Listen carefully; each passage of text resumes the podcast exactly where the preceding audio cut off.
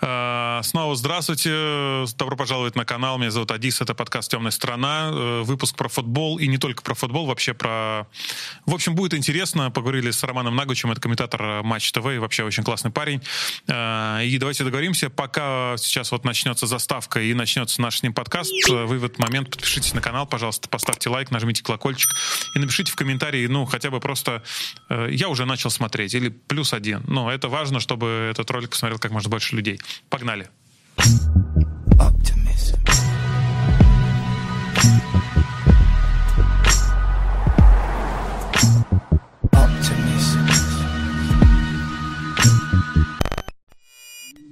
Много вопросов. Ну, Задавай про, все. про футбол, конечно. Задавай все. Про футбол, да, э, задам все. Но, знаешь, я с кем-то в подкасте э, какое-то время назад обсуждал как раз тему пандемии, и вот мы про футбол поговорили. У меня такая мысль. Не было у тебя такой мысли? У меня такая мысль появилась. Вот сейчас мы смотрим футбол без э, зрителей. Да. Ну, в России как бы они да. есть, но вот э, Лига чемпионов без зрителей. В Австралии есть. Э, и когда только это началось, ну, было сложно. Наверняка комментировать было сложно, э, но смотреть просто невыносимо даже, кажется. А я потом подумал, что а что если вдруг ну, предположим, допустим, этот ковид, он с нами теперь вообще навсегда, так. и теперь футбол будет вообще без зрителей всегда, потому что сейчас-то мы уже более-менее привыкли. Вы и комментируете, вы уже об этом не говорите в ваших репортажах, и мы смотрим нормально уже как бы, ну, то есть как бы вы уже привыкли. А что, если так будет всегда теперь, и э, там в ближайшем будущем стадионы, даже новые, когда будут строиться, без трибун? Ну, типа, зачем? Ну, есть футполе, есть э, куча камер, комментаторы, трансляции, эфир продаем. Ну. ну, я думаю, что немного по-другому будет, возможно. Э, просто расстояние между э, пластиковыми сидениями, которые на стадионе, они будут не друг к другу, а там полтора метра вверх и полтора вниз и полтора по диагонали. Mm. И просто будет как бы вот эта вот социальная дистанция э, всюду. Но я не в это не верю. Ну, то есть, если даже после испанки которая была в начале 20 века, когда не было никакой медицины вообще, и только что там война одна сменяла другую. То есть в целом условия для того, чтобы дожить до 30 практически отсутствовали в, на планете Земля. Даже после испанки почти сразу, там через год, зрители уже набивались под 100 тысяч на матчах в Англии, чемпионата Англии, где-то там на хоккее. И в целом э, никакой проблемы не было. А это начало 20 века. Сейчас э, в некоторых странах началась вакци... Вакци... вакцинация, угу, так угу. правильно говорить. Ну, вакцинация. И да. мне кажется, что, ну, может быть, мы там еще годик потерпим. Но, честно, мне уже надоело. Я уже... Мне надоело вот это слушать, как э, на немецком языке комментирую Бундеслигу, как на, по-немецки там они ругаются, я ничего не понимаю. Вот. Э, как-то раз здесь такой арбитр из Беларуси, Алексей Кульбаков. Вот. Он был э, резервным нет, он был главным арбитром на игре Дортмундской Боруссии, а его помощник был резервным. То есть это была бригада из Беларуси. Это был матч Лиги Чемпионов. И они стояли возле эфирных микрофонов. Вот mm-hmm. представь себе, mm-hmm. они там случайно оказались. И разговор был такой, Лех, ну что там, надо защита? А там, ну, ты же понимаешь, Лига Чемпионов, то есть все э, супер пафосно. Матч не помнишь, кто с кем играл? Дортмунд с кем-то играл, это еще со зрителями было. А. Вот, и вот белорусский арбитр там, что, Лех, надо засчитывать, может, да дай ты ему карточку, пусть потом уже не будет разговаривать с тобой. Дай, просто дай, и все. И вот я думаю, а, раньше все это закрывали зрители, шум, там что-то да. туда-сюда, и слышно было только мне и телезрителям, потому что насасывается на, на микрофон. А теперь вот это все слышно всем. Когда только закрылись э, трибуны, я комментировал матч чемпионата Беларуси. Мы, купили чемпионат Беларуси год назад, и я комментировал два матча. Это было невероятно увлекательно. Я как будто вернулся в первенство Краснодарского края, как, в котором играл в детстве. И э, там, среди прочего, можно было услышать вообще все. Вообще все. Ну, я, кстати, когда смотрю, смотрел футбол, тот, который вот был нормальный со зрителями там какое-то время назад, Лигу чемпионов, мне всегда вот не хватало только, знаешь, функции где-то в плеере в своем, где-то mm-hmm. там, не знаю, на Ютубе, э, в интернете, когда смотришь эфир матча, э, кнопочки, например, отклю... ну, чтобы послушать, что футболисты друг другу говорят, чтобы послушать, что тренер кричит. Микрофон ну, на поле, да? Ну, то есть включить микрофон на поле, отключить, ну, просто это интересно, это такое, это типа, ужасно увлекательно, да. Погружение. Ну, в НХЛ, например, или в американском футболе это тестят Там можно выбрать дорожку, где общаются судьи, где общаются... Круто же. Не, ну, хоккеисты нет, потому что это невозможно. Это запрещено регламентом вешать что-то. Но во всяких тестовых товарищеских матчах это можно сделать. Например, в одном из матчей э, чемпионата США, МЛС, Major Soccer League, э, камеру повесили на судью и можно было переключить на матч от лица арбитра. Да, GoPro это же аттракцион, вот чисто. Да, да. Ну, так я не понимаю, почему это нельзя сделать на, на постоянку, ведь, ведь в любой вид спорта это в первую очередь развлечение. Он изначально придумал как, как фан.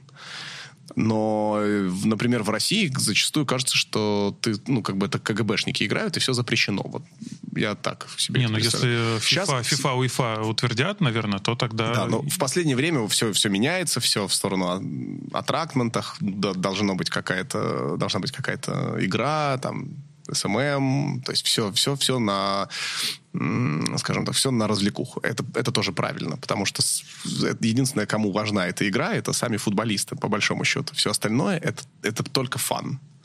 Вот, и э, его нужно культивировать. Ты же общаешься с футболистами, просто что они сами говорят, когда они играют без зрителей? Ну, просто, ну, это же...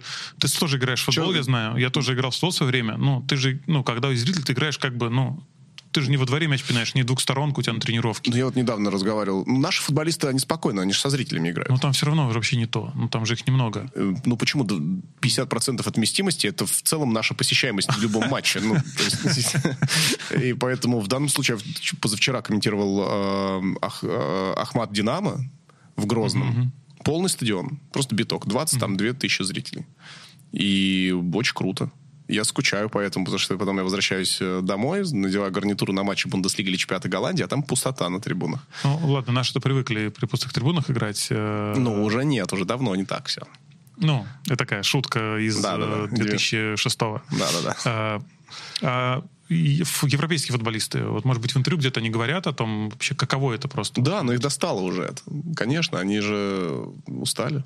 Деньги-то еще не все деньги они и так получают, они и так богаты, они и так уже там после пятого сезона уже обеспечили себе всю, всю более-менее человеческую жизнь оставшуюся. А не хватает того, ради чего они в футбол приходили. Изначально. Слава, признание, зрители, эмоции.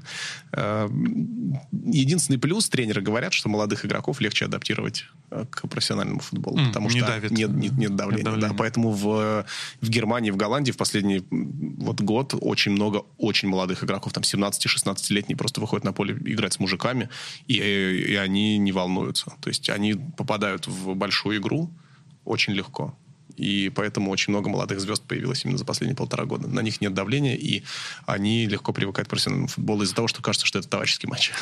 Э, еще мне кажется, без зрителей, э, мы как э, без зрителей на трибунах, мы как зрители и болельщики футбола лишаем себя возможности вот этих вот, знаешь, супер камбэков да, когда, ну, мне кажется, это же вот такие вещи, это когда тебя трибуна гонит куда-то, вот энергии, энергии Да своей. нет, это как раз не зависит. Думаешь? Нет, Почему? вообще. Почему ну, потому думаешь? что там буквально на, в прошлые выходные там одна команда вела 2-0, проиграла 3-2 с голом на 90-й минуте.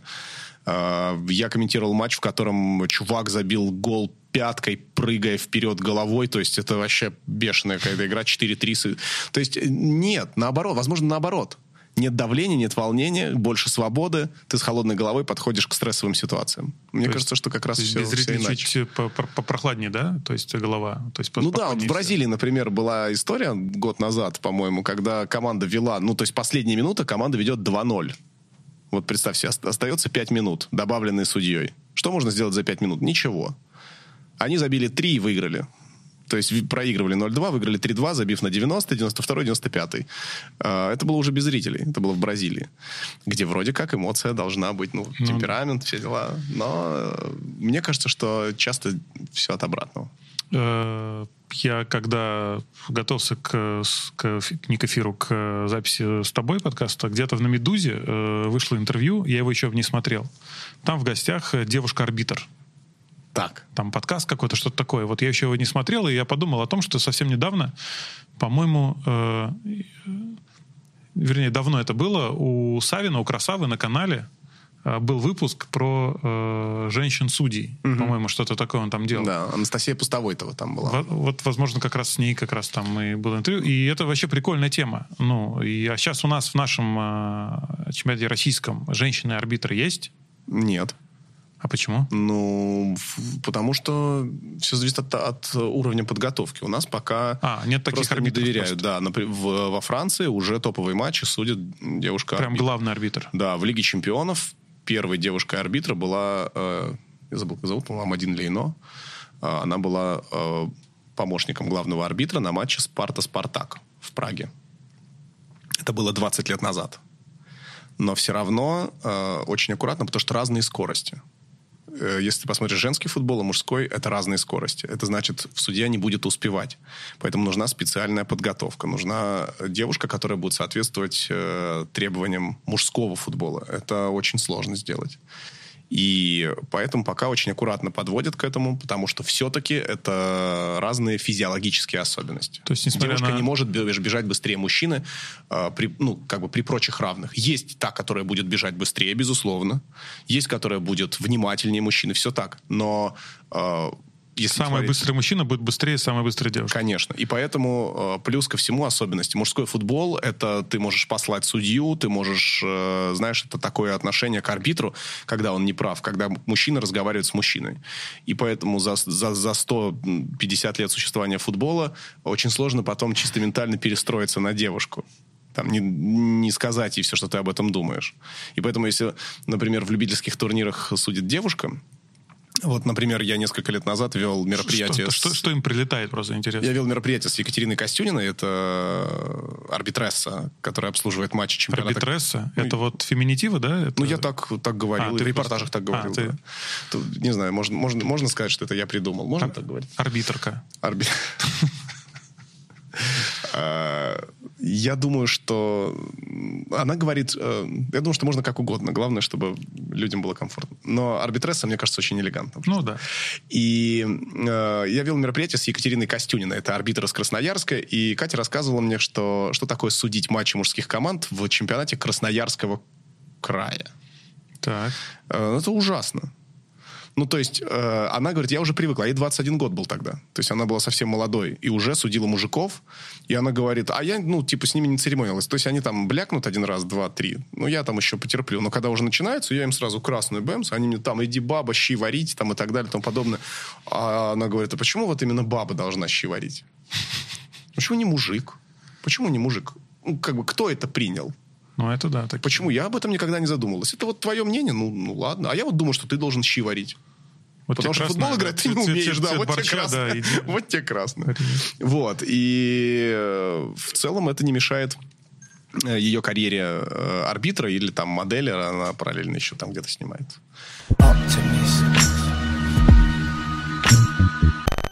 Это говорит о том, что вот просто, на мой взгляд, вот профессия арбитра женщины, она поднимает важный вопрос, что дело не в том, мужчина ты или женщина. Дело в том, что ты человек, и ты сам волен выбирать свое, свой род занятий. Нет такого, ты должна или ты должен это, а ты должен это. Что тебе комфортно, то и делай. Э, арбитры, которые судят матчи, э, а, арбитры девушки, которые судят матчи женских команд, и мужчины, которые судят матчи женских команд, они есть, их становится все больше значит, мир меняется, значит, больше такого вопроса но и не возникнет. Футбол же выигрывает, но мне кажется, если Конечно, в матче девушка-арбитр, э, главный судья это девушка, это ну, привлечет внимание людей, которые, скажем так, для, ну, э, для которых футбол это как просто, ну, давай футбол посмотрим. Но ты начинаешь концентрироваться на других вещах. Э, это, кстати, очень круто. Я, я играл матчи, где девушка была арбитром. И ты не можешь уже ее там послать или как-то пообщаться на повышенных тонах. Ты держишь это в себе, и эмоции не распыляешь лишний раз, а эта концентрация, которая нужна в футболе во, во время игры, ты ее оставляешь при себе. То есть ты хочешь сказать, а потом ты, это дама, это дама, ради бога. Так же, как и за рулем как-то, да? Ну, как, как за рулем, да. Но, девушка, то ты... Окей. Я в этом смысле очень, э, скажем так, лоялен как, вообще, ко всему, потому что в нашей семье вводит жена. У меня нет прав. Ага. Я последний раз водил, когда мне было 22. Это был, это был автомобиль, автомобиль моего отца, и я его чуть не разбил. Поэтому все мои скиллы там остались в 2008 году. А она прекрасно водит, и Посмотри. я ей доверяю. Смотри, женщина-арбитр, девушка-арбитр, сейчас же ВАР, сейчас же видеоассистенты. То есть, по сути, не обязательно успевать во все места. Ну, по идее. Там... Нет, обязательно, потому что если ты будешь постоянно использовать VAR, то игра тогда будет длиться не 90 минут, а 1277. И никому так столько остановок не нужно.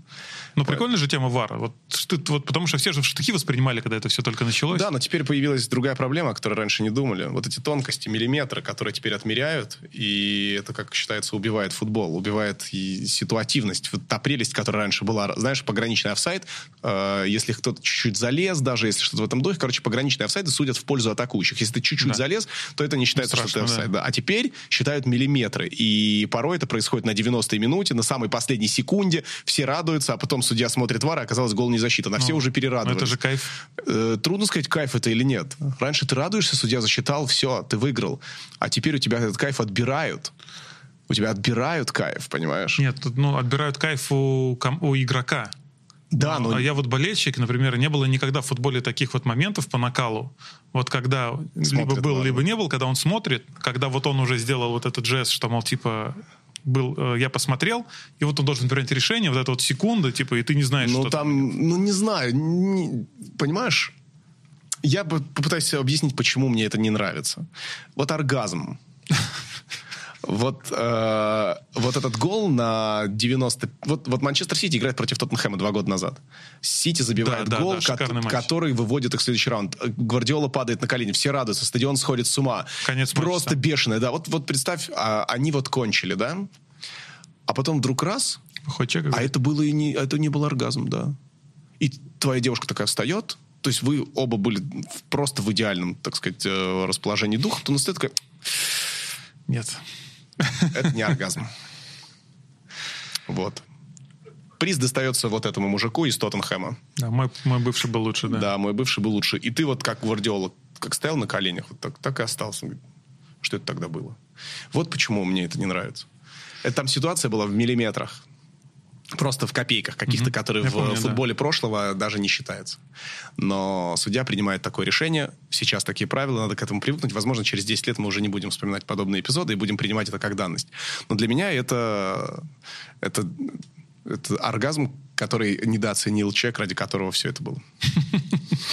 Слушай, у тебя нету мыслей, либо, может быть, э, там, знаний, э, почему в Америке э, за океаном сокер, футбол, сейчас, понятно, набирает обороты уже, да, но еще некоторое время назад он э, очень сильно проигрывает э, баскетболу, хоккею, там, не знаю, что там у них, теннис, э, гольф, американский футбол. А, я знаю почему. Э, у меня есть теория, я не уверен, что она верна, но я думал об этом. Э, в США приезжают люди разных культур, очень разных культур, которые в том числе мечтали э, быть аутентичными. Да? США — это государство, из европейцев и, друг, и представителей других народов, которые уехали из своих родных стран для того, чтобы э, создать достойное будущее. И э, любо, любая э, попытка стать индивидуальностью, она требует самоидентификации, то есть чего-то, что отличает тебя от других.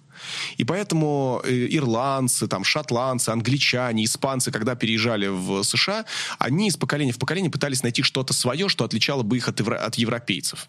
Ведь э, ну, например, ирландцы, которые живут в Ирландии, ирландцы, которые живут в Бостоне, это разные ирландцы. Это очень разные ирландцы. И поэтому им э, очень важна была своя самоидентификация свое, своя отличительная особенность. Поэтому были придуманы игры, которые не похожи на европейские. Есть регби. Ну нафига нам регби? Подумали ирландцы и англичане, которые переехали. Они, они там и так, мы и так в, них, в, в эту игру будем. Давайте придумаем что-нибудь по это, повеселее.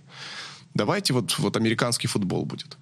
А, что там? В Англии, в Ирландии, в Уэльсе очень популярен крикет, да, и в э, странах mm-hmm. кол- колониях Великобритании. Давайте мы придумаем бейсбол. Пускай у нас будет бита другой, и будет что-то еще другое, и мы там найдем своих легенд и так далее. То есть, э, ведь если подумать, это все разновидности э, вполне классических видов спорта. Ну да. Просто они трансформировались в отдельные из-за, ну, ты сам понимаешь, чего. Время прошло, и плюс э, правила тоже там слишком отличаются спустя годы поскольку это новая страна, новая культура, даже мультикультура, то она требует каких-то новых решений и новых э, способов самовыражения. Поэтому у меня есть такая теория. Поэтому там популярнее э, не европейские виды спорта, чем европейские. А мне кажется, почему там не так популярен футбол. Э, ну, твоя теория тоже мне нравится. Не популярен футбол, именно сокер, футбол европейский, потому что вот хоккей взять, баскетбол, бейсбол, там на минуту времени всегда очень много событий происходит, да, э, в этих играх. Да. В футболе ты можешь 90 минут э, смотреть матч, в котором ничего не происходит. Но в американском футболе ты можешь смотреть три часа, и там за эти три часа произойдет два эпизода, там четыре. И там тоже не, не очень-то Ну, там группа поддержки танцует, если что, понимаешь? И там рекламы в перерывах, да, по 50 штук. Э, нет, ну, может быть. Может быть. Может быть, в этом тоже есть какая-то какая фишка. Я думаю, что во многом это еще потому, что действительно в США э, вот эта вот культура развлечений, да, она очень развита. И футбол — вид спорта, в котором надо смотреть почти как на шахматы, много думать. Мяч перемещается, кто-то перемещается без мяча. Действительно, большую часть времени ничего совершенно не происходит. Прям вот ничего. Просто мяч ходит между игроками. Это для людей, которые придумали бейсбол, где нужно бежать после того, как ты отбил мяч. Э, американский футбол, где очень много стыков постоянная борьба, какие-то комбинации бешеные, где люди ломают друг другу голову и руки. И футбол, в котором... Угу. Контрастирует. В котором это, все, что происходит, это подготовка к чему-то вот к чему-то важному. Вот. Да, если, если смотреть обзор матчей, э, да, например, э, который стоит там из 7 минут э, Лиги Чемпионов, вот это то, что нужно, мне кажется, вот американскому зрителю, да, 7 минут самых крутых моментов. Ну, э, американцы, когда был чемпионат мира у них в США в, в 94 году, они предлагали поменять правила. Серьезно? Чтобы возросли рейтинги. А, сделать не два тайма, а четыре по 25 минут. Между таймами по 25 будет рекламная пауза. Э, специально для того, чтобы там показывать ролик, чтобы продавать рекламное время. Плюс внутри самих таймов будет еще э, пятиминутный какой-то перерыв, где футболисты могут попить воду и в это время тоже показать рекламу. То есть они пытались сделать все, чтобы э, очень скучный вид спорта футбол э, сделать, сделать чуть повеселее, да, чтобы ну. люди могли отдохнуть, чтобы они не смотрели вот этот ужасный матч Боливия-Корея 0-0 без моментов, э, не отрываясь. Такого не может быть. Но, Но при этом рейтинги чемпионата мира в США были безумные. Это был один из самых популярных чемпионатов мира. Напомни, что там в финале было, кто там? А, там играли Италия и Бразилия, сыграли 0-0, в серии пенальти э, промахнулся Баджо. когда вот, да-да-да. И, самый, да, да, и Бразилия стала чемпионом мира. Это был великий чемпионат мира. Там средняя посещаемость была 60 тысяч зрителей.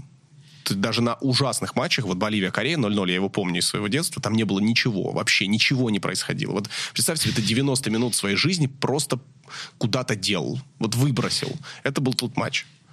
Но на, на, на, на том стадионе был биток. Круто. Да. Круто. Слушай, э, кстати, еще респект американцам за то, что они вообще предложили поменять правила. Ну, то есть это же тоже какая-то должна быть Да, смелость. они потом пытались же это реализовать. У них вместо пенальти были шутауты. Знаешь, что это такое? Нет. Это когда чувак разбегается это с центра поля. И, да, и пытается... Э, а, об, булит, булит. Ну, типа булит, только футбольный. Шутаут они назывались. Один на один. Да, выходили один на один, обводили вратаря. Это было очень смешно. Там какая-то какая хрень творилась. Короче, а, там было нет. правило, там же можно просто пробить. Ну, не, надо было подойти, там нужно какую-то линию пересечь, и после а. этого ты должен обыграть вратаря а. или там какое-то решение принять, короче. А вратарь уже выходит к этому времени, сейчас загорает ворот, знаешь, там. Забавно. Ну, да. что-то, видишь, креативит что-то не стоит на месте. Ну, что-то, что-то ну, в этом плане, да, потому что э, Старый Свет, Европа, она более консервативная в этом плане. Да, но футбол, футбол очень консервативный вид спорта, поэтому э, если, допустим, в баскетболе там или в НХЛ постоянно меняются правила, постоянно там добавляются какие-то секунды, что-то делается, делается все, чтобы э, вид спорта любой стал результативнее, динамичнее, более привлекательным для зрителя. В футболе ничего такого нет. И вот Замену добавили же, да, вот эту еще одну? Э, в дополнительное время. время. Хотят добавить еще одну, если травму футболист получил, но это может привести к тому, что футболисты будут симулировать травму ради новой замены. Но мне типа не очень нравится вот эта вот история. То есть я понимаю, чтобы, ну, прикольно, когда ну, уже люди без сил, понимаешь, доигрывают вот эти вот... Да, это да. интереснее. Мне тоже так кажется. Это больше правды в этом. Конечно. Слушай, у вас на матче на Матч ТВ э, вот эту новость, я такой, типа, ее пропустил сначала про запрещ... Э, англицизм. Англицизмы нельзя да. использовать. Я типа, ну окей, нельзя и нельзя. Потом где-то нашел этот список, и только думаю, вы серьезно? А, а чё, с чего это вдруг? Это борьба за русский язык или что это? Я сейчас попытаюсь тебе объяснить, потому что это действительно важная тема, потому что сейчас я домотаю, э, я вот открою у себя в Телеграме, я где-то писал об этом пост. Бред — это не запрещать их, а разрешать. Сейчас объясню, почему. Вот, у меня список англицизмов. Четвертый столбик. Э, в трех столбиках все можно употреблять. Вот, например, допустимо к, к употреблению в эфире. Там, тинейджер, тайм-аут, тай-брейк. Ну, это тай-брейк, вернее, там, голкипер, гол. Ну, то есть все, что придумал. Особенно тинейджер, ты особенно часто вы используете? Я часто использую. Ну, там, футболист 17-летний тинейджер, тинейджер. Почему нет? Это же хороший... Э, так. Вот. Это можно. Андердог, ассист, бэк, бэкграунд, голеадор, деф, капер, кипер, cover, shadow, лайкать, не знаю, лузер, ну, мидфилдер, no touch pass, ростер, свипер, skills. Мы не употребляем эти слова ни в обычной речи, ни разу не употребляли раньше. Серьезно? Ну, конечно, но она а почему, не нужна. я тогда их знаю? No touch pass, например. Я откуда же это слышал? Ну, это же английский слово, но пас без касания. No ну, да, touch да, pass. это когда ты типа дал да, пас, но да. Ну какая мяч. необходимость, если есть русский эквивалент? Какая, какая необходимость говорить no touch pass в вот, вот ты идешь такой э, по улице, например, и женщина навстречу такая тебе идет, э, так вот посмотрел на тебя так на секунду такая, и потом снова опустил глаза и пошла дальше, и ты такой no look at me. И какая необходимость То это вы- использовать? Не, подожди, откуда я- Просто какая необходимость это Откуда говорить? я знаю это слово тогда? Ну, я же где-то на футболе, скорее всего, смотрел. Ну, конечно, но время от времени мы для того, чтобы разнообразить э, речь или познакомить с терминами, там, в том числе тем, как говорят английские комментаторы, мы говорим так. А, ну, Вы то есть, тоже короче, для говорю? вас это вообще не проблема. Вообще А Андердог, вот это уже слышал. Ну, ну, ау- ну Раз. аутсайдер же можно. Андердог это уже какая-то слишком сложная конструкция. Я, мы прикольно так- же, но мне прикольно, кажется, но, интересно. ну, а есть слабак. Есть просто слабаки. А, а- а для чего? А цель какая вообще? Ну, Вот кому э- это? вот- вот этого? Запретить использовать вот А- эти- Они не запрещены как таковые. То есть мы можем их использовать, нам ничего не А, будет. рекомендуем. Это просто это рекомендательный документ, мы его не подписывали, не было... а не было смысл? ничего Зачем его вообще делать? А, Просто для того, чтобы речь была более А. чистой. Если уж не терпится, не терпится использовать англицизмы, их в трех, в, в трех других столбиков там под сотню. Ну, хочешь, используй, вон там у тебя есть, не знаю, ноу-хау, например. Его можно использовать. Просто это, это слишком брос. Там, там сколько, 20-15 слов, они слишком броские, понимаешь? Они, а, они не украшают речь, они делают ее какой-то, ну, как ну, как, знаешь, есть такой стример, стример Мел Строй, знаешь, Да-да-да. который бил девушку. Был вот он у так разговаривает. Ну, вот эти бэк, хуэк, там вот это все. Ну, я считаю, что мы достаточно образованные люди, чтобы использовать... Ну, в короче, это рекомендация, это не запрет. Я вот про это. Для что- меня, для меня это, в принципе, разрешительный документ, потому что я и раньше не употреблял эти слова. Я слово «ассист» никогда в жизни не употреблял, как там написано. Кавер Shadow, я даже не знаю, что это такое. Ассист это... Ну, а- ну ассист — это голевая передача. Ну, Ассистировал, ну, да, там, да. ну, или пас, голевой пас, голевая передача, пас. Это геймерские, да, такие, наверное? Да, да, это все, все то, что использует, э, ну, это жаргон даже, это Жаргон. даже какой-то очень броский жаргон. Поэтому для меня в этом нет проблемы. Он появился, я посмотрел, да и фиг с ним, и пошел дальше. А в медиа целый скандал. Вот, там снова что-то запрещать. Ничего не запрещают. Мы сами хотим лучше говорить. Мы комментаторы, в конце концов, Ну или да. кто? Кстати, вот э, на эту тему тоже я был тут э, в Ростове, э, в номере, что-то там э, готовился ко сну, э, играл Лига Чемпионов э, по телевизору.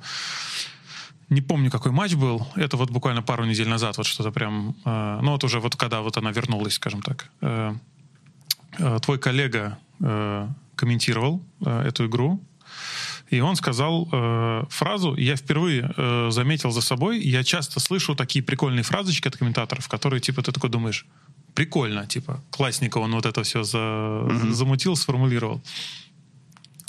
А тут я прям записал даже, короче, я думаю, вау. И вот, собственно, это была фраза, э, их было две. Это была фраза про э, Terstegen Airlines.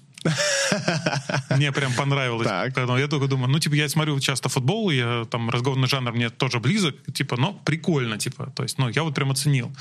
И вторая была прикольная история, я прям даже ее разобрал потом э, по смыслу, э, про когда Ювентус, по-моему, забил один гол, и когда, типа, у них, по-моему, вот, вот они 2-0 горели, с кем они играли? Э, вот прям недавно, по-моему, Юве. Да, Ювентус э, кому-то проиграл 2-0, вот они забили один гол, типа, ближе к концу уже матча, типа, у них было- Порту. Да, Да. да. Э, вот. И фраза была о том, что, типа, этот гол, это как удар, э, типа дефибриллятора в, да, в грудь. Вот, вот эта вот история, типа, я только сразу Пациент думаю, ожил, типа, да. Типа, да, прикольно, типа, да? То ну, есть это... у, меня, у меня вопрос, э, у меня вопрос, э, в, ну, я вот не могу представить, что это прям импровизация. Это импровизация. Речевая. Подожди, стой. Это есть, всегда импровизация. Ну как это, как это можно симпровизировать? Объясни мне. Но тогда. мы работаем в этом. Ну представь, вот я работаю комментатором 13 лет. Так. За это время у меня было... Шнякин, по-моему, это комментировал как раз. Может это, быть. Эта фраза вот про Airlines, это вот его. Ну, потому что Дима любит всякие такие обороты, он любит э, каламбуры, он любит сравнения, у него весь репортаж из этого состоит. Это его фишка, его стиль. Кому-то нравится, кому-то нет, но в целом это его отличительная особенность. Это правильно, надо, чтобы комментаторы, у комментаторов был свой стиль. Но у нас, э, у нас такая профессия, мы работаем с речью. Мы много лет этому посвятили. Это наш инструмент. И поэтому у нас в голове, я тебе клянусь, это возникает непроизвольно. Это просто происходит. То есть это не то, что вы э, перед эфиром, например, перед э, трансляцией подготовили себе а как мы, как мы можем понять это? Вот? Э, как мы можем это подготовить? Просто это же ситуация, она просто возникает. Не, ну, например... А э... может не возникнуть. И что мы тогда придумаем? Не, вот, например, Штаген Airlines, например, да, вот как бы я. То есть прикольно звучит. Э, типа, ну, я подозреваю, как, что, может быть, это как... уже использовалось. Как, это, это, возможно, использовалось в каком-то другом контексте, но мы еще раз это там типа проговорили. Ну да, то есть у тебя, у тебя как у комментатора, есть какая-то уже такая типа наработка, да, и когда возникает ситуация, и эта фраза идеально туда ложится, да, там да. кто-то там нет. То же самое было бы э, логично использовать фразу, если бы кто-то перелить, перевисел бы всех в воздухе и головой бы забил гол. Тоже можно было да. бы с Airlines сравнить. Да. Ну, то есть такие вещи. То есть и, и я просто был уверен, что комментатор, знаешь, как работает. То есть у него есть матч, там он знает, там играет, там, не знаю, там Милан, э, там Ювентус, например, да, вот все, там, супер, супер крутой матч, серия Италия, все. Он уже, он подготовился к эфиру, он уже много чего знает сам, и у него есть какие-то вот э, то есть как там, не знаю, ведущий э, едет там на мероприятие, да, и уже есть какие-то шутку придумал какую-то, какой-то заход, темку придумал. И вот ты сидишь, у тебя есть бумажка, на которой какие-то вещи есть. И если вдруг будет какая-то ситуация, ты вот что-то из своих ну, э, Нет, видишь, как бы фишка в том, что ни одни 90 минут не похожи на другие. Ты не можешь предсказать то, что происходит. И если происходит, то э, ты, это возникает в твоей голове ассоциативно. Вот у тебя был здесь э, мужчина, который занимается мозгом, да? Угу.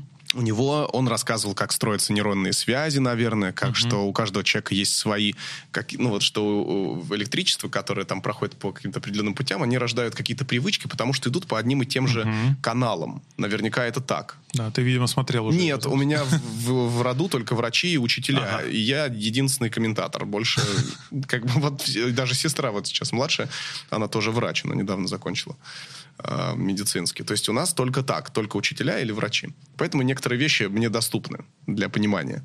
И вот у комментаторов это тоже сформ, сформировалось. Мы понимаем, как и на что реагировать. Мы, нам надо много читать, нам надо много, много говорить, э, брать примеры у других, понимать, что такое сравнение, что такое гипербола, что такое метафора. Все эти приемы из русского языка, они должны быть. Самое, когда спрашивают, что вы посоветуете, я вот хочу стать комментатором, я много э, смотрю футбол, я много про футбол знаю, этого мало. Все много знают про футбол, все его много читают. Этого мало. Э, самое главное, это просто читать классику, не футбол, читать классику, учиться у классиков, слушать, как говорят образованные люди, потому что так твоя голова наполняется э, всеми инструментами, которые нужны для работы с речью. И, тогда Терштеген Airlines возникает у тебя по мгновению волшебной палочки. Я тебе клянусь, ни один комментатор круто, не пишет круто. тебе заранее. Я помню, когда был, э, ну, не, не, ну, какое-то время назад, может быть, даже лет 10 назад, а то и, может быть, даже там 12, не знаю, ну, много лет назад, э, мы с товарищем э, добились аудиенции Васи, Васи Уткина. Угу. Нам, нам кто-то дал там, с ним встречу. Мы хотели, мечтали стать комментаторами. На, ну, нам, мы там КВНчики такие, там такие все. Нам прям это все очень нравилось. Любили футбол. И с ним пообщались очень круто. И вот после этой встречи я уже не хочу стать комментатором. Я вот это все переспал с этой мыслью. И он, э, он сказал такую штуку прикольную. Он сказал, ну типа, ребят, ну, прокомментировать матч, там, не знаю, Бразилия-Италия, ну, как бы это несложно. Его даже без вас будут смотреть. Ну, да. в принципе, любого человека посади к микрофону, его будут смотреть. А ты попробуй посмотреть матч какой-нибудь там, не знаю, Томи, там, не знаю, там. Угу. И чтобы комментатор его вытянул, да. И чтобы, чтобы люди смотрели все 90 минут этот матч. Вот, вот вот это, типа, круто. Я такой, типа, прикольно. Да, и поэтому у нас есть куча матчей, которые никто не смотрит, но мы там остаемся собой, потому что мы должны прокачивать свои скиллы, мы не можем останавливаться. Как только мы остановимся, перестанем быть интересными, придет кто-то, кто будет интереснее. А есть у вас какие-то, ну, что нельзя делать во время, когда, понятно, там, ругаться матом, там, не знаю, уйти из эфира? Ну, там, жрать знаю. нельзя там. Есть, есть там быть Да, пьяным. Хотя Георгий Черданцев как-то на матче Волга-Алания лет 10 назад там ел что-то. Там, на там счет 0-0, он на 90 минуте что-то ел, даже отрыгнул, по-моему. не знаю. То есть это, конечно, нельзя, но, блин, ну матч реально ни, ни о чем. Э, не, ну ты можешь, например, себе позволить в рамках твоей такой режиссерской задумки э, в- введения и видения твоей работы на игре, там, не знаю, там 15 минут ничего не говорить, например. Ну, вот Ну, это не мой, я не могу себе это позволить, есть эфирная дисциплина, эфирная этика. Но есть моменты, когда это творческий ход. Вот, творческий ход. Э, У Васи Уткина был такой матч. Да. Э, Реал Атлетико Мадрид. Реал выиграл 6-0. И где-то минут за 10 до конца Вася сказал, мне больше к этому матчу добавить нечего. Это было прикольно. До свидания. И последние 10 минут были, были без комментатора. То есть это был, э, это был ход. Матч запомнился из-за этого. Э, но это был, во-первых, это был Василий Уткин. Во-вторых, это было на НТВ+, где нам было можно вообще все. Прям вообще все. Потому что мы должны были... У нас была полная свобода действий, и мы могли делать всякое э, невероятное, что сейчас в регламентированном мире представить себе нельзя, но тогда можно, потому что там было только творчество. У нас почти не было денег, мы очень мало получали, но нам позволялось все, чтобы мы были, мы были самими собой в эфире. Поэтому комментаторы НТВ+, считались э, и, наверное, продолжают считаться самыми крутыми, потому что у нас была и остается свобода, которую мы можем себе позволить. На матче такое же сложно себе представить сейчас. А, нет, почему? Ну, вот такого как бы за- закончить за 10 минут до конца, да, нельзя, конечно. Но футбольным комментаторам все равно по- ко- которые воспитаны НТВ+, им все равно позволяется неч- чуть больше, чем, э, чем можно себе представить, потому что э, в этом наше очарование. Мы знаем, что такое быть свободными, мы знаем, что такое говорить свободно, мы знаем, что такое делать то, что мы хотим, и э, знаем, как это сделать не топорно, а тонко, так, чтобы это было инструментом, э, инструментом эфира, чтобы А- мы могли этим задеть аудиторию. Отличается твоя работа и там твои э, возможности от того, как ты транслируешь матчи, которые смотрят все на федеральном канале, либо от платной трансляции на там ну, в- Да, я раньше думал, что нужно э, это делать, а потом перестал. Потому что раньше я думал, так, зритель на Матч ТВ это, возможно, домохозяйка, которая сидит там, рубит свои огурцы или морковку, и где-то там Роман Нагучев орет из, из-за холодильника. А потом я понял, что нет. А, Во-первых, ориентироваться на людей, которые не смотрят футбол, я не собираюсь. И не нужно. Не нужно опускаться до аудитории. Нужно ее поднять до своего уровня. Возможно, какое-то время будут страдать рейтинги. Ну, так не было, слава богу. Потому что большие матчи на Матч ТВ все равно посмотрят. Не ради комментатора. Его посмотрят ради команды. Барселона-Милан, да?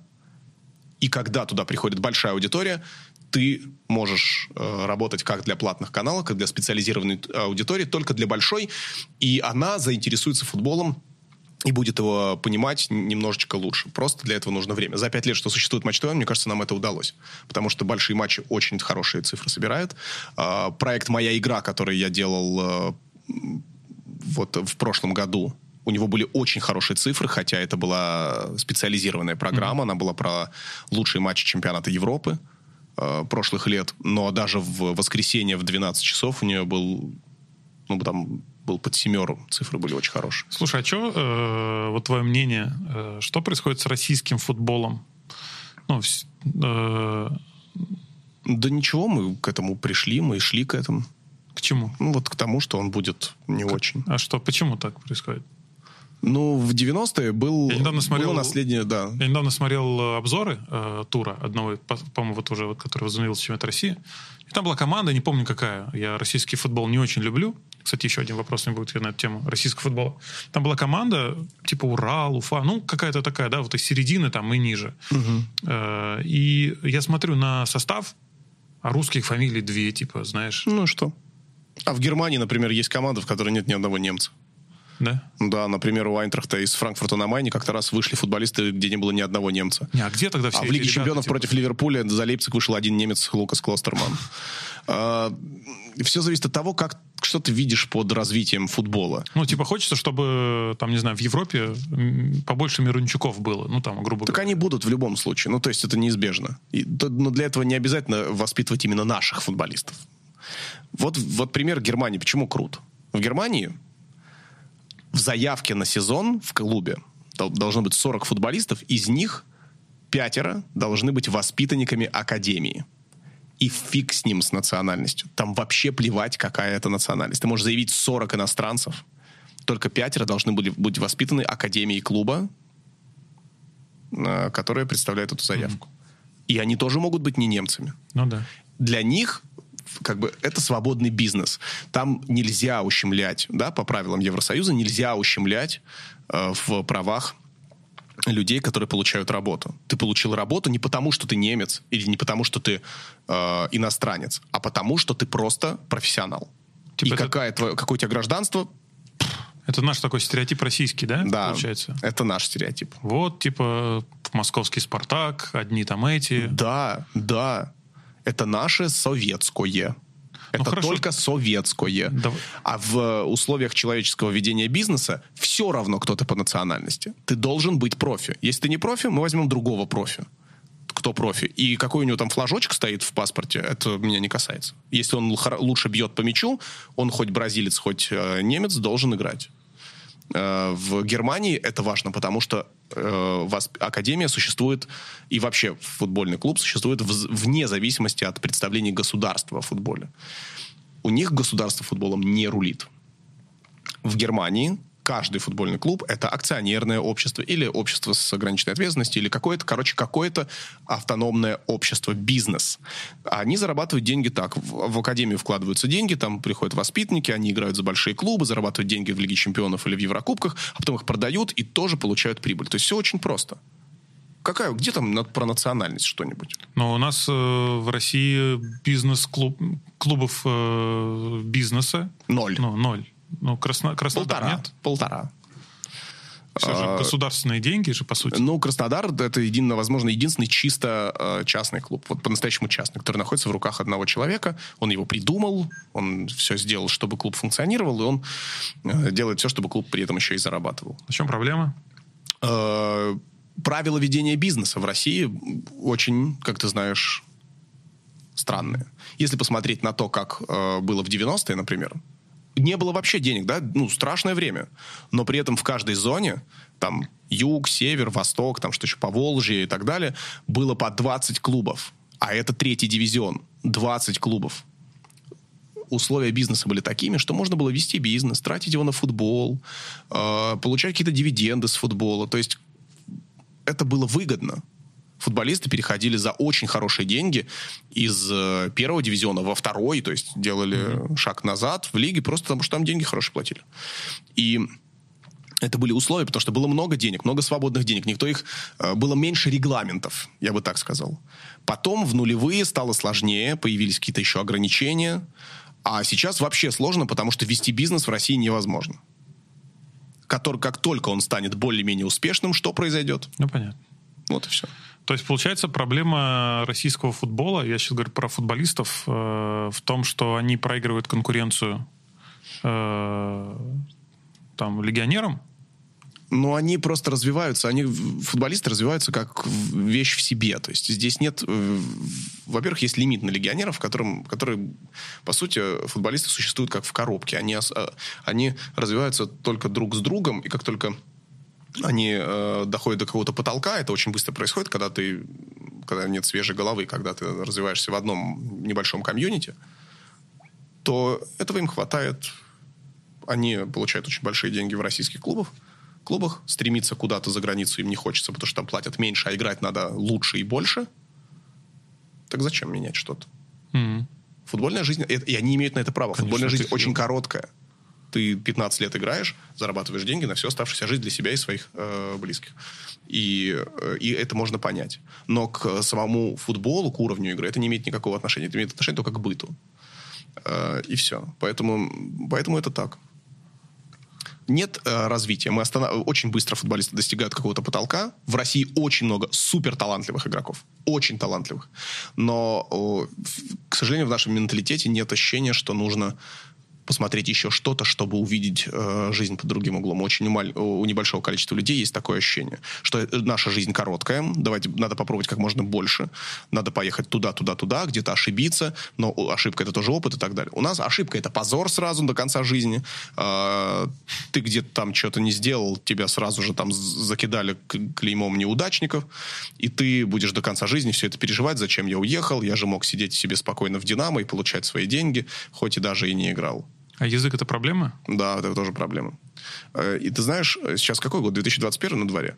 Вот дети, которые э, становятся взрослыми, то есть, получается, это дети уже нашего поколения, э, они все еще советские дети. Это все еще дети, которых воспитывают родители, которых когда-то воспитывали родители – то есть это очень... Должно пройти время. Не очень большое время, да. Мы, это все еще советские люди, которые боятся ошибиться, боятся всего нового, которые очень настороженно, настороженно относятся к всему чужому и которые ну, верят в свою исключительность, короче говоря, хотя это не так. А ты комментировал договорники? Ну, когда ты комментируешь футбол, ты либо ты знаешь, либо ты прям вот, ну, прям уверен практически, что что-то идет вообще не так. Я никогда не комментировал э, договорников, как мне кажется. Ну, так чисто вот, если смотреть то, как движется. Вот и чтобы я комментировал, нет. Но были матчи, конечно же, за то время, что я работаю комментатором, которые вызывали э, очень серьезные вопросы. Например, игра между Териком и Крыльями Советов, самый яркий, наверное, в, в этом смысле пример. Это был 2009 год, и, естественно, ни у кого нет никаких доказательств, что, что э, эта игра была какой-то какой не такой или не носила спортивный характер, но я помню, что НТВ купил у нас, у НТВ+, Плюс трансляцию этой игры, ее комментировал Алексей Андронов, и показал ее без комментатора, чтобы зрители сами составили представление о том, что это было. А, вот так. Да.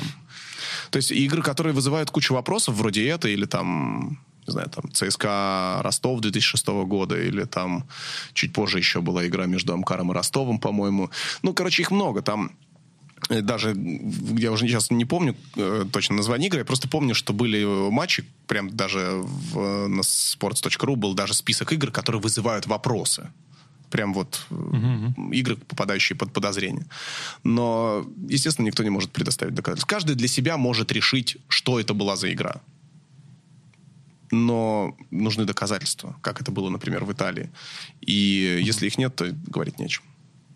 А как ты думаешь, э, если там договорники происходят, это букмекерская какая-то история, либо это просто какие-то турнирные задачи? Ты знаешь, если честно, я вообще не понимаю, как это устроено я, у меня нет понимания технологии, потому что сейчас с развитием медиа это не может остаться незамеченным. Угу. И поэтому я, когда говорят, что кто-то сыграл договорной матч, я в это не верю, потому что э, я не понимаю, как.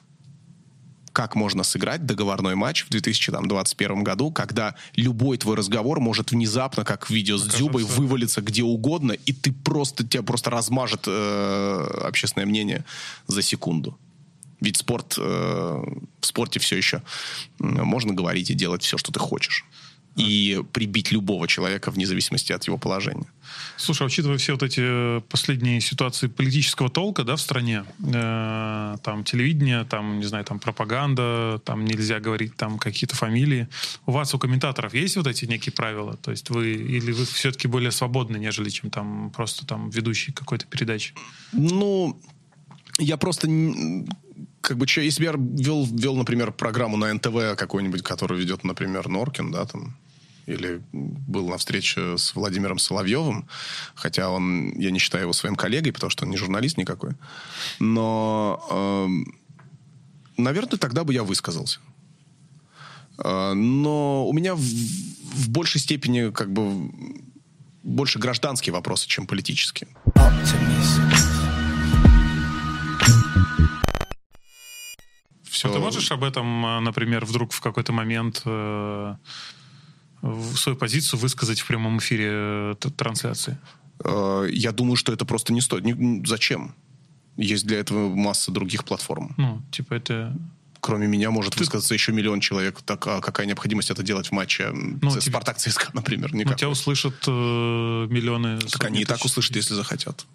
Это, это все равно, что в, вдруг... Ну, как ты себе это представляешь? Ну, в, на, в программе «Максимум»... Ну, например, э, например я так себе Хорошо, в программе у Соловьева совершенно неожиданно чувак заорет про, про, про то, что ЦСКА чемпион там и так далее. Это же то же самое. Не-не, смотри, это допустим, ты комментируешь матч, никакой необходимости. На, на трибунах началась какая-то движуха, там полиция, а. иногда это выхватывают камеры, бывает. Так э, мы, такое, мы так говорили. Да, и в этот момент ты можешь э, немножечко, скажем так, вкинуть э, вот свои позиции не конкретно по поводу трибунной ситуации, а в целом вообще работы полиции в России, учитывая там какие-то последние новости. Слушай, но в, в, два года назад, когда на игре Ростов Спартак ОМОН бесчинствовал в подтрибунке, э, мы же все писали об этом и говорили. Нет, а, без не, проблем, да? Не было, не было запрета. Последний вопрос. Э, я хотел задать первым, что-то забыл, сейчас задам. Э, у меня есть много очень друзей, знакомых, и наше общество бы знакомых людей, прям, которые прям болеют за команду. Прям mm. плачут, когда она проигрывает, прям плюются, когда она проигрывает, но все равно идут на эти игры.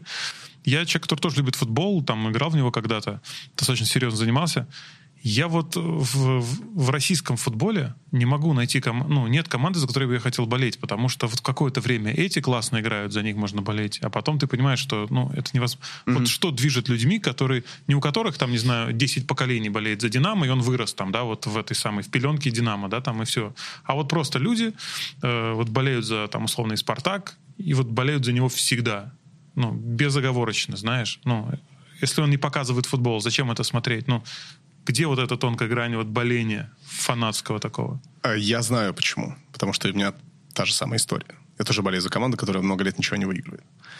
А, это потому, что они болеют за себя своих лучших времен.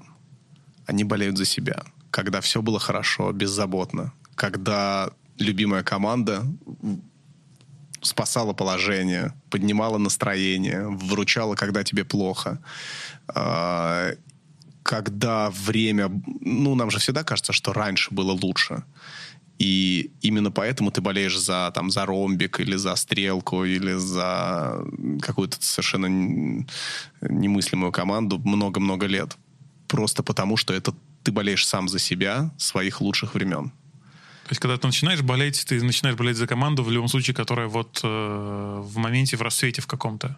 И ты, потом ты, со временем ты просто хочешь вернуться к тем... Ты просто каждый раз надеешься, что это снова повторится. И ты болеешь именно за это. Только самообман получается, да? Э, не всегда, иногда это видишь, как чемпионство Спартака в 2017 году. Это было настоящее счастье. Я знаю очень многих людей, которые были, которые рыдали несколько дней просто от того, что это снова произошло. Это а, не потому, что Спартак выиграл, а потому что я снова, я снова я. Два года назад я почти попал в такое состояние. Я болею за Аякс много лет. Там точку отмерить невозможно, потому что там первый матч я увидел в 6 лет, вряд ли это можно назвать болением. Финал 95 -го года, финал Лиги Чемпионов а, я его уже видел по телевизору, его комментировал Владимир Перетурин, я это уже, уже очень хорошо помню, я уже болел тогда за Аякс против Милана. И то есть я все это, все эти ощущения я пронес вот до, там, мне сейчас 34 года, до, до этого времени. И я вот вспоминаю, почему я за него болею. Потому что в школе там мне было очень тяжело там в какой-то момент. А, а эта команда меня спасала тем, что я вот открывал там еженедельник футбол, читал про нее, там были знакомые фамилии, вот они выиграли там у кого-то. Плюс я смотрел в футбольном обозрении, вот это футбольное форму с продольной полосочкой. Мне всегда ее хотелось. Там игроки, которые мне нравились с этими фамилиями, игроки сборной Голландии, там других стран. А потом я поступил в университет. Эта команда все еще была со мной. Я ходил в прокуренную букмекерскую, она называлась Юкон, возле университета, чтобы смотреть матч. У меня не было НТВ+, но я смотрел матчи и обзоры, чтобы, чтобы ну, просто она была рядом. Это мое такое ощущение. Там мы были футболисты, которые выросли на моих глазах. Потом я еще был там каким-то мелким, потом я стал комментатором, они все еще играли. Это тоже мне очень дорого. И все вот эти чувства ты переносишь. А, а, а время идет, понимаешь? Там ты, тебе было там 13, 14 были одни проблемы, потом тебе стало 18, 17 другие, потом 20, 25, третий. Сейчас мне 34. Но эта футболка с продольной полосой, она остается до сих пор И вот два года назад я был на полуфинале Лиги Чемпионов, который Аякс вдрызг проиграл Тоттенхэму на последних секундах. И вот этот ребенок, который все это переживал вместе, я что называется, вел их с самого начала того сезона, их комментировал, переживал, ездил на матчи в Амстердам. Я комментировал матч с Ювентусом там э, в и, и Туринский, и Амстердамский, когда они прошли следующий раунд. Я комментировал первый матч с Тоттенхэмом, когда они выиграли 1-0 в Лондоне. Э, на ответный матч в Амстердам я специально поехал, я не комментировал его, я просто, я отказался его комментировать, мне сказали, давай ты поедешь. Я говорю, нет, я, давай я просто там, пусть ребята, я не могу комментировать все матчи Аякса, пусть другие работают, а я просто поеду посмотрю. И я видел эту трагедию, этих ребят, мальчишек, которые плачут, лежат на поле, рыдают. Они не в силах понять, как это произошло. Они вели 2-0 и проиграли 3-2, не, вы не попали в финал Лиги Чемпионов в самый, э, наверное, правильный для этого момент времени. И я вот, я был вот этим ребенком. Я был пацаном, который сидел у телевизора «Горизонт» в 95-м году и смотрел э, вот этот матч с помехами. Э, и вот мне 30, к этому времени уже 3 года было, и я снова был этим ребенком. И вот это ощущение мне очень дорого. Обычные рядовые матчи я смотрю спокойно, все равно там мне это интересно, потому что я и комментатор и так далее. Но вот есть игры, которые тебя обратно возвращают. Есть радость, которая делает, или горе, которое снова тебя делает, футбольное горе, да, оно снова тебя делает ребенком. Вот за это ты болеешь а не за какие-то победы или э, трофеи на самом деле. Спасибо, что пришел. Всегда рад, Адис. Классно, классно. Optimism.